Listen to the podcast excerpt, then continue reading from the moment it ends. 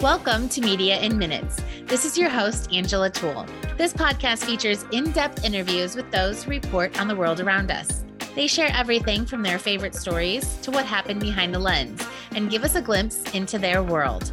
From our studio here at Communications Redefined, this is Media in Minutes.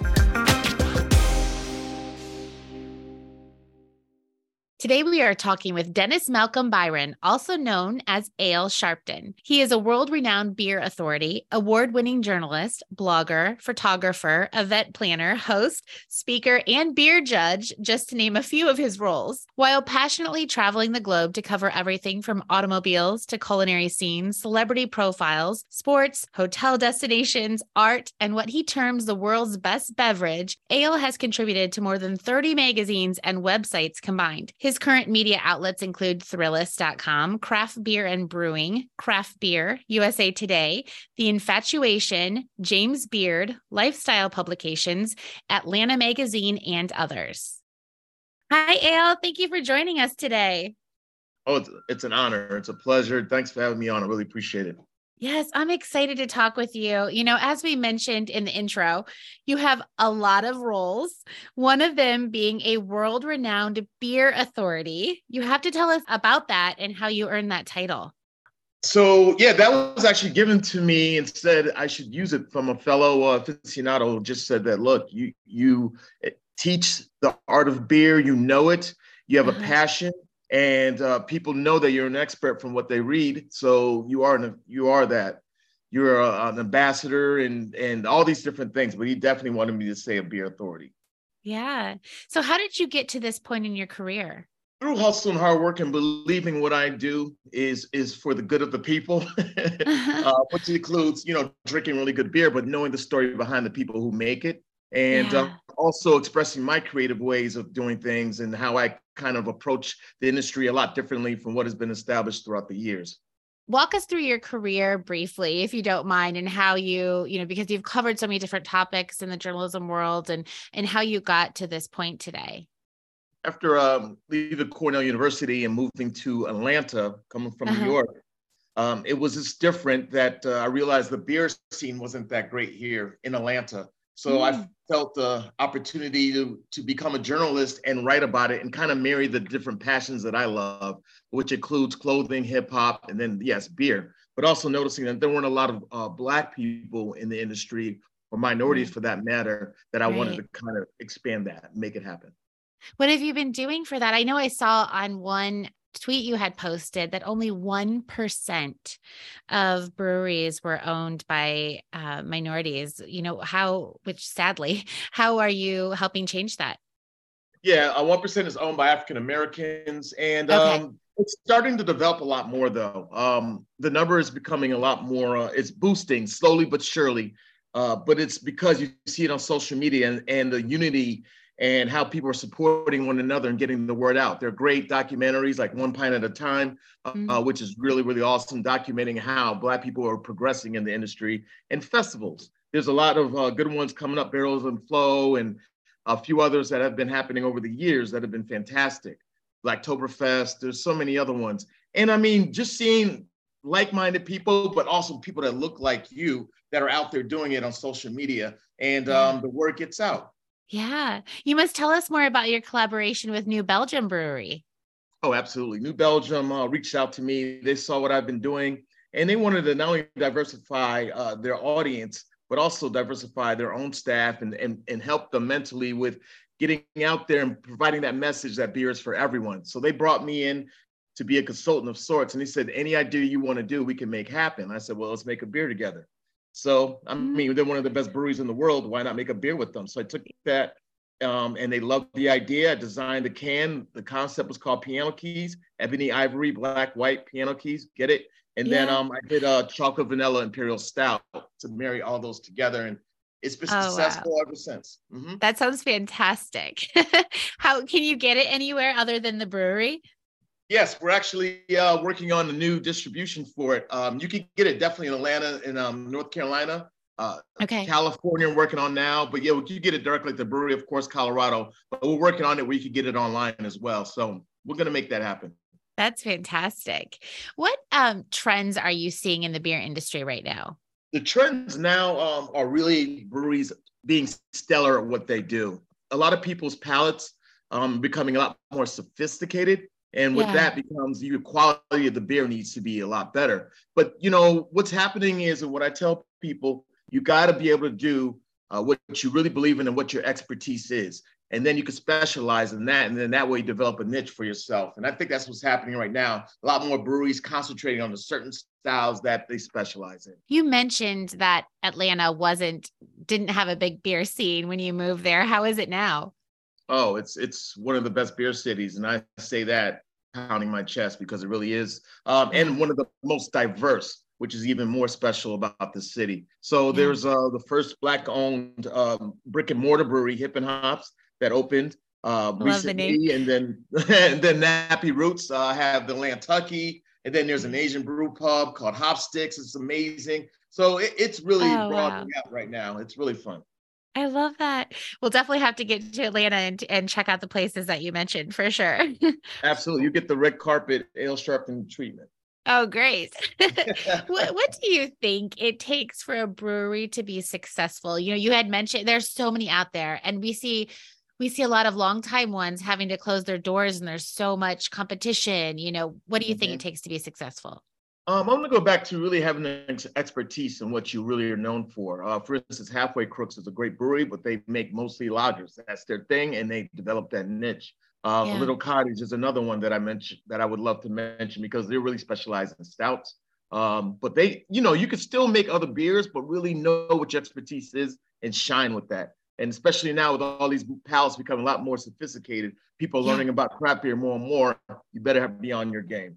I love that. Something else my husband and I always always talk about is the food is usually amazing at wow. breweries and Absolutely. and that they need to have that if they, you know, and a few things that they do just just are, are the best at, you know. I we think that's something that is also really important.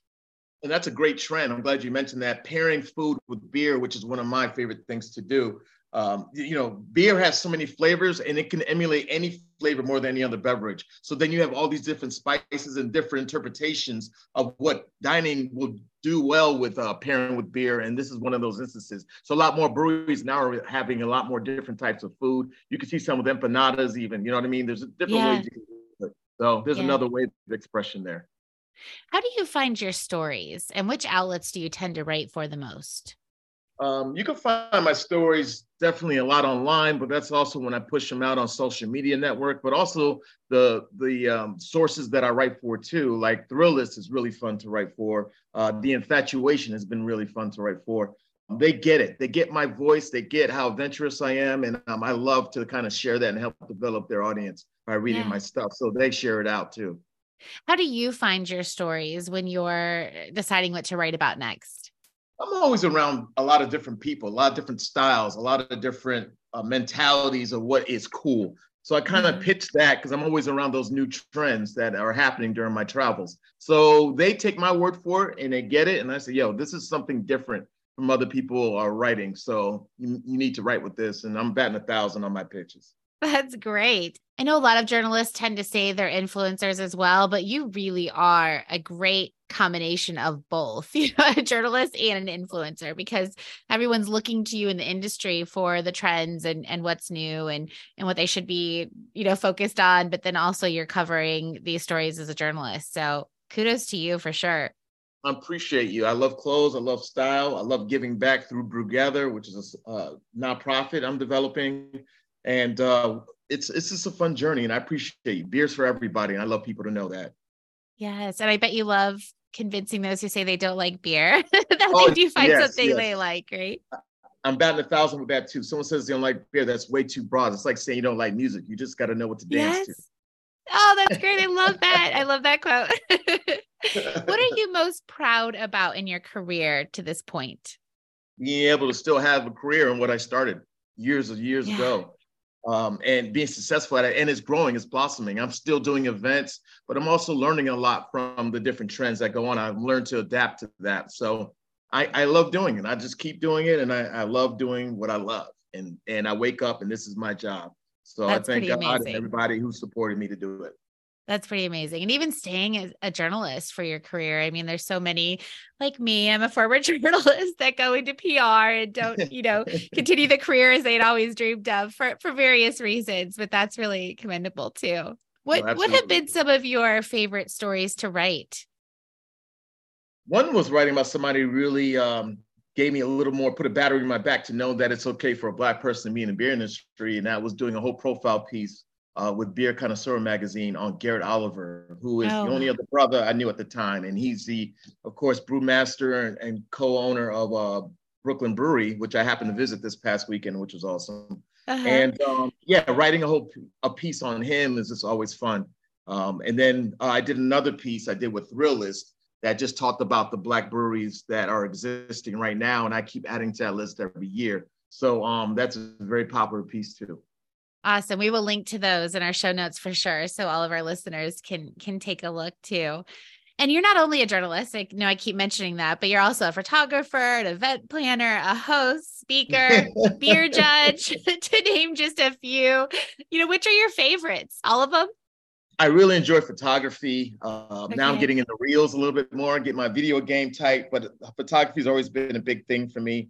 Um, so I love doing that. Of course, hosting events, but that can be nerve wracking, but they're always dope and different when I'm in charge of it. So people know it's me that goes down with that. Sure. I, I do food and beer pairings um, uh, pretty often. I just uh, have something called Ale Max Day where me and my friend Craig Stroud uh, are pairing sneakers with beer and bringing the cultures together. Uh, that oh, is something cool. I love to do. And of course, hip hop's gonna be a part of that. I'm a crazy hip hop head, so. Um, oh, that's so awesome! Yep, you're, making, you're, uh, you're selling me right now. I want to get down to, to Atlanta and do. Shout out to Inner Voice for helping us host that event. That's a brewery here in um, Decatur, Georgia. Okay, so you typically do them at breweries. I mean, obviously, right? I do, but I do a lot of restaurants as well, or it could be okay. an actual venue, um, art museums. So there's a wide range. It depends on what the event is. I'll make it. Okay. Okay. So, what are people who don't know you, um, who don't know you well, most surprised to learn about you? Uh, that I'm an artist. Uh, I can definitely draw, and I do um, a lot of stuff with marker uh, design. I am um, all about design and marketing and ads. So okay. you got that there, and then I produce music. Wow, I don't even know. I, even though we started, I don't even know where to start. There's so much. I, I, I definitely do need to ask about the beer judging. How did I mean? It's probably clear how you got into that, but you know, what is that like, and how's that process? Oh, it's really fun. I mean, it's a very prestigious position, uh, believe yeah. it or not.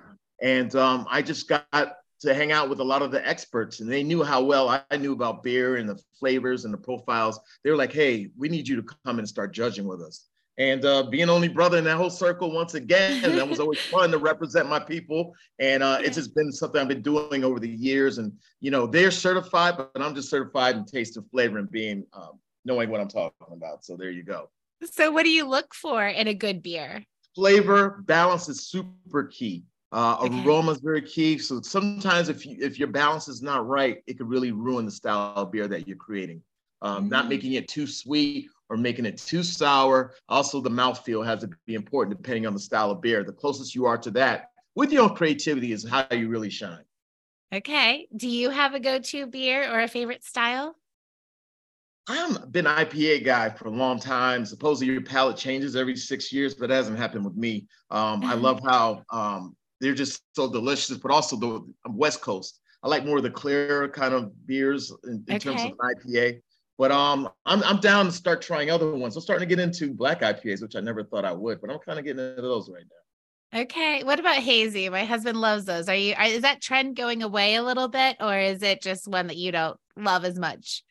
Um, no, I don't think it's going to go away. It's done wonders for an IPA, which always got a bad rep of being too bitter. So yes. hazy's a little more of a sweeter backbone and then a creamier mouthfeel, and it's really helped a lot of breweries stay afloat. So there you go. Yeah, Hazies are safe for sure. Let's just bring back like, some more of the West Coast though. Let's bring some of those back. Okay, okay. So I I don't know if this is a if this will be a bad thing to say, but I'm a wheat girl and I no love problem. fruit wheats.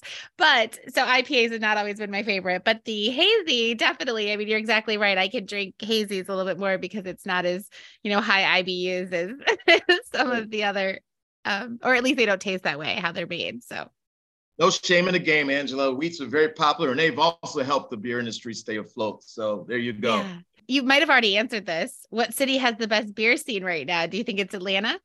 I'm, I'm definitely going to say Atlanta's up there. It deserves a lot more respect, uh, for sure. Um, okay. Asheville's really fun. I just did an event with uh, my Piano Keys brand and doing fundraising for BrewGether out there, and Asheville's like pound for pound one of the best, you know. But I love yeah. the West Coast cities too. San Diego's amazing. So there's so many different ones, and Nashville is coming up as well. Yes. Before we go, I must ask how can PR professionals help you do your job? And do you have any pet peeves or helpful advice? I think PR professionals can help do our job if they really, really know what we're about and capture our essence and what we're about, our passions, and then learn how to express that to uh, their wide audiences that they reach to. Uh, to mm-hmm. build. That's one of the things. It's not just a, a client, it's actually going to be a friend that you're working with to really get to know them. And I think you could tell the different PR professionals when they really dig in deep to know what yeah. the passions are of their, of their uh, subject. Yeah. And the journalist, I mean, what you have such a niche, you know, knowing exactly right. who you are and what you do, definitely. That's right. That's yeah. right. You know, so um, there's so many different things. I, I respect what they do, though. It's just a matter of making it happen. Yes. and how can listeners follow your work online and connect oh, with you? Please, please follow me on Instagram, which I really take pride in. That's at real Ale Sharpton. And uh, Twitter's always fun. That's just Ale Sharpton. And then my website is alesharpton.com. And then uh, just see me around. Definitely shout shout me out and let's network. Let's make things happen. Perfect. So is there anything else you'd like to mention, you know, before we go? Absolutely. Just keep an eye out for the next batch of piano keys, which should be coming out in a couple months mm-hmm. and also uh, National Black Brewers Association, which is another uh, group that is really developing. And they got some power hitters with a lot of the pioneers, Black pioneers that really got this industry to where it is. That's great. Is it a newer organization or when did it start? It just started uh, within uh, early 2023. Okay, great. We will definitely link to those as well, so so uh, we can follow along and support it. Thank you so much for joining us today. Thank you for having me. This is awesome. It's an honor. That's all for this episode of Media in Minutes, a podcast by Communications Redefined. Please take a moment to rate, review, and subscribe to our show. We'd love to hear what you think. You can find more at communicationsredefined.com slash podcast. I'm your host, Angela Toole. Talk to you next time.